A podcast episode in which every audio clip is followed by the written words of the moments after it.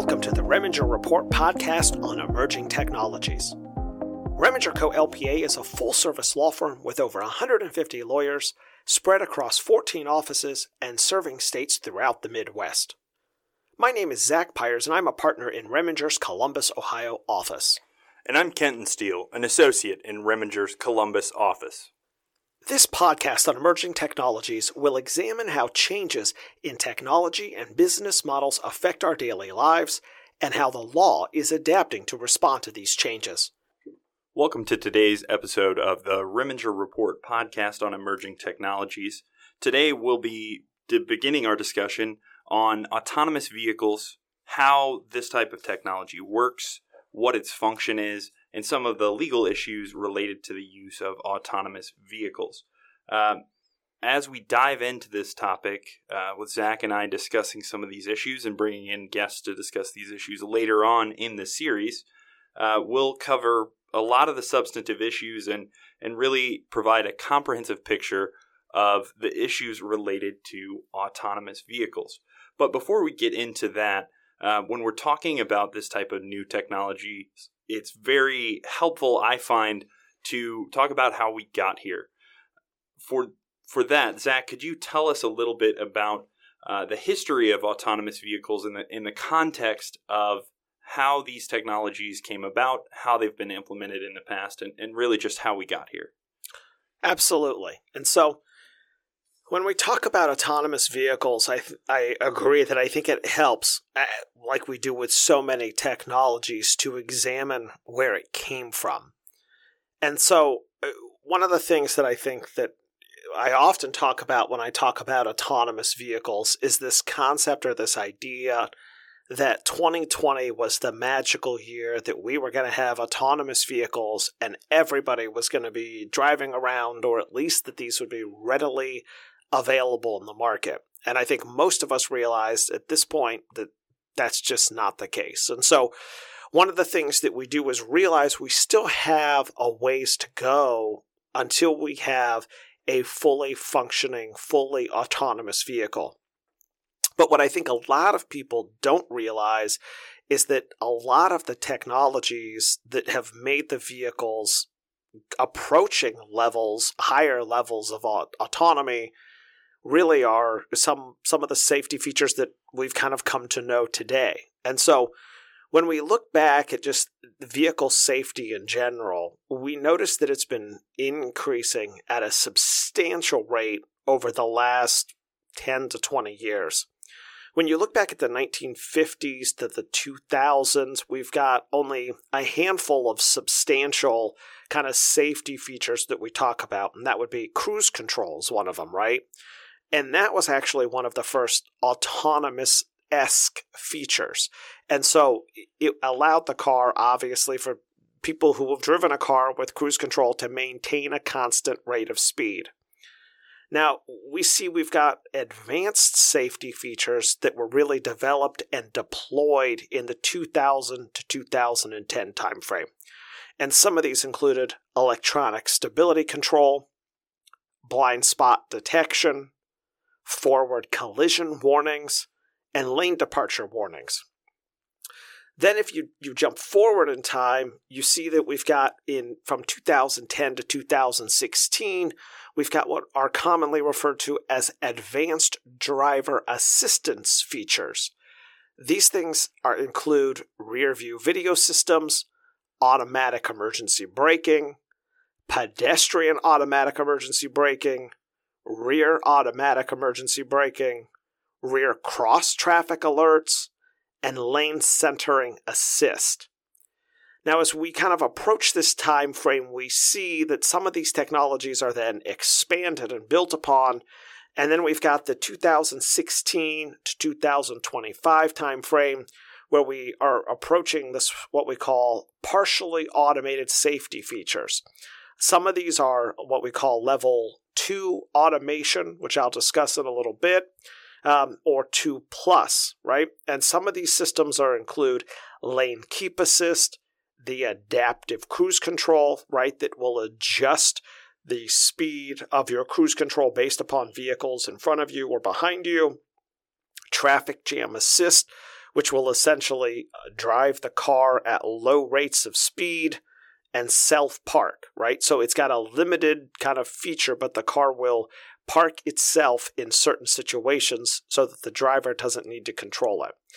And so, you know, that's kind of right now, this 2016 to 2025 time frame is kind of the the partially automated safety features that were in the two the level 2 autonomy or 2 plus level autonomy which we'll kind of discuss in a little bit zach thank you for that that i think gives us a picture um, of the development and and it sort of happens incrementally um, little by little these features creep in um, and i think people may not always realize that what we're creeping towards is uh, autonomous vehicles. When you talk about cruise control, which has obviously been around for a while, um, self park, the sort of crash alerts or detection or lane departure, um, that that that is really the road to autonomous vehicles. So, with that understanding of what technology is out there and, and what kind of things we see, can you tell us a little bit about where we're at as far as um, the United States and its approach to allowing autonomous vehicles on the roadways here?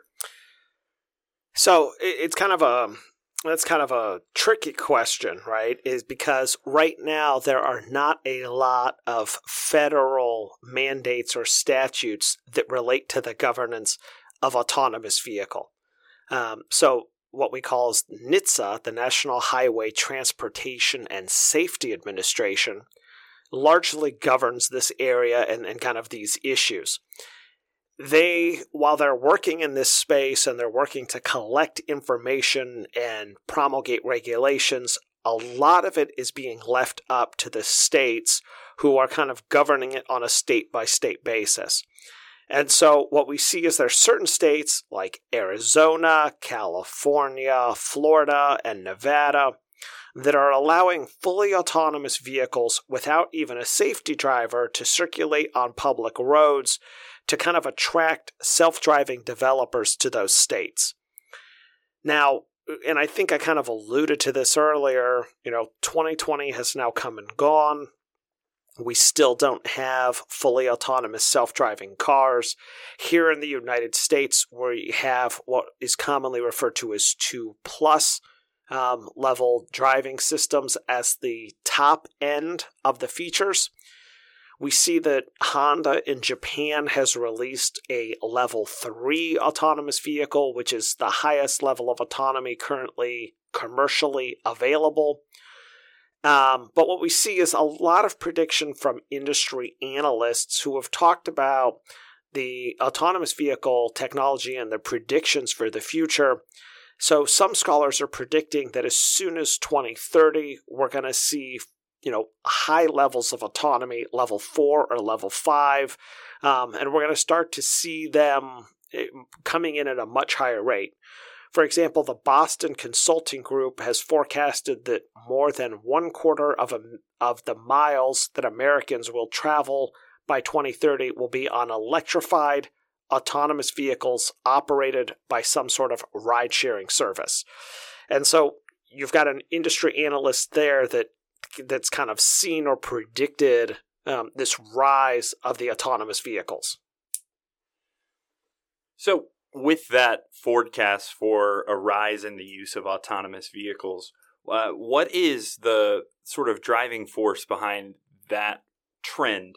what are the benefits we can expect as a society from the adoption of uh, autonomous vehicles? Yeah, so what we what we have seen or what we have they've predicted, right, is that there's going to be like huge societal benefits to the use of autonomous vehicles. And so one example is that the the self-driving vehicles will be able to provide transportation for people who otherwise are unable to drive because of age or some sort of physical impairment. And so you think about who that might include, right? That it might include somebody who is older, who has lost the uh, ability to drive or operate a motor vehicle safely. That could include somebody who, because of some sort of physical impairment or disability, was never able to operate a motor vehicle safely.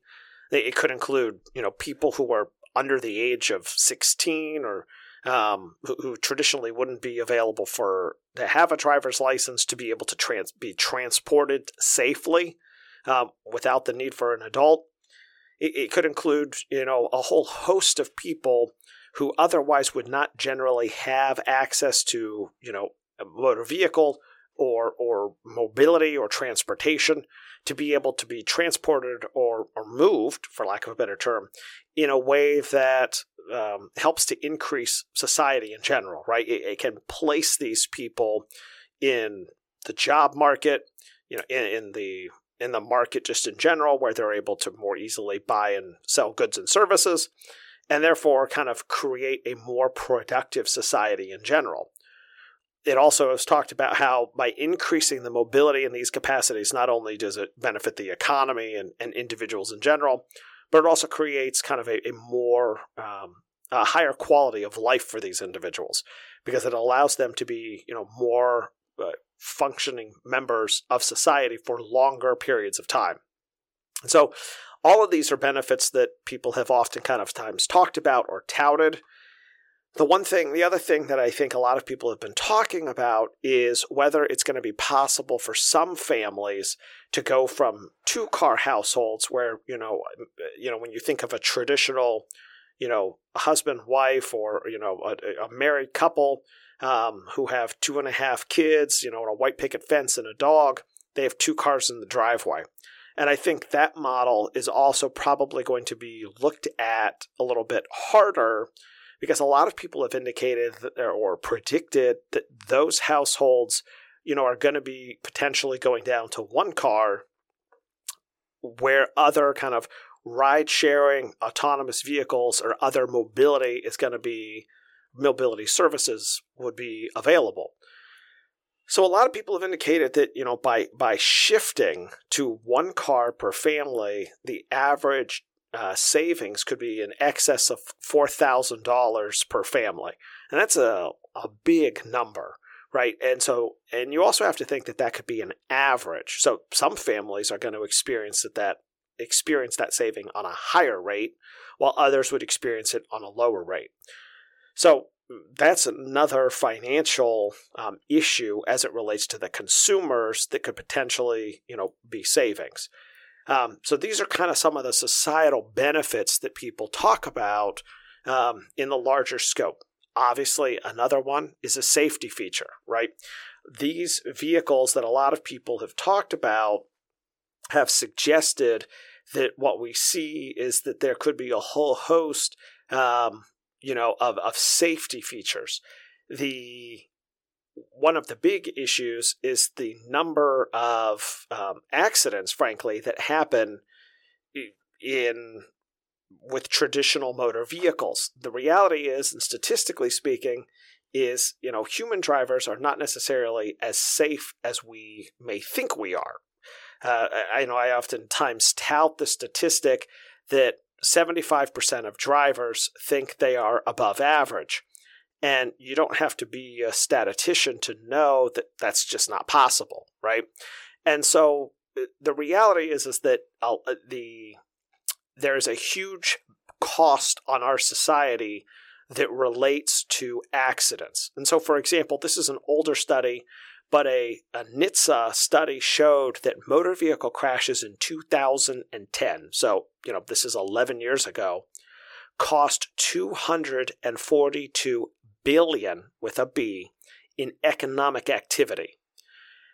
And that is a huge number. It then inc- that also including including five I'm sorry, 57.6 billion in lost workplace productivity and then another 594 billion due to loss of life and decreased quality of life due to injuries.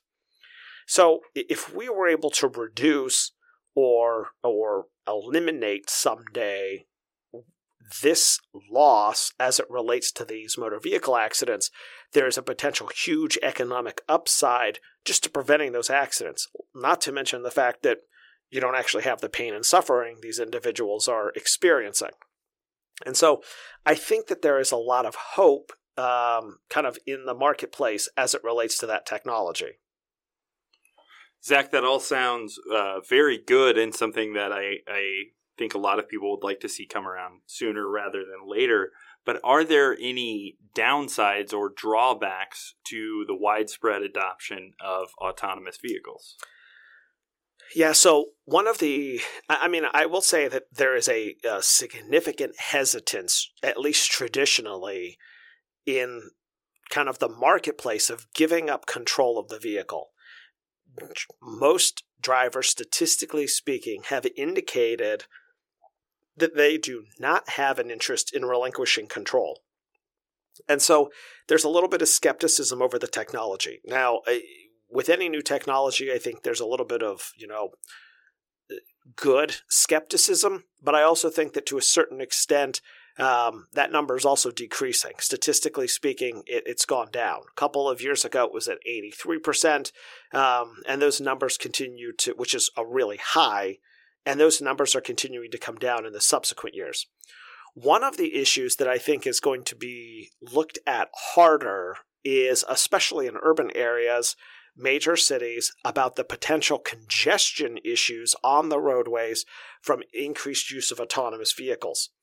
Now, one of the things that you know we've oftentimes talked about and, and and, touted is, or have been touted with these vehicles, is that autonomous vehicles will magically decrease congestion, and that was the same suggestion that that was talked about with regards to ride-sharing companies, right?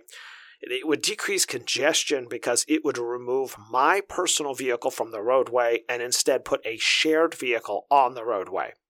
Now, in some studies that have been done, what they've found is actually that the congestion in some of the major metropolitan areas has actually increased because these these ride sharing cars circulate on the roadways with or without a passenger and therefore actually increase the congestion.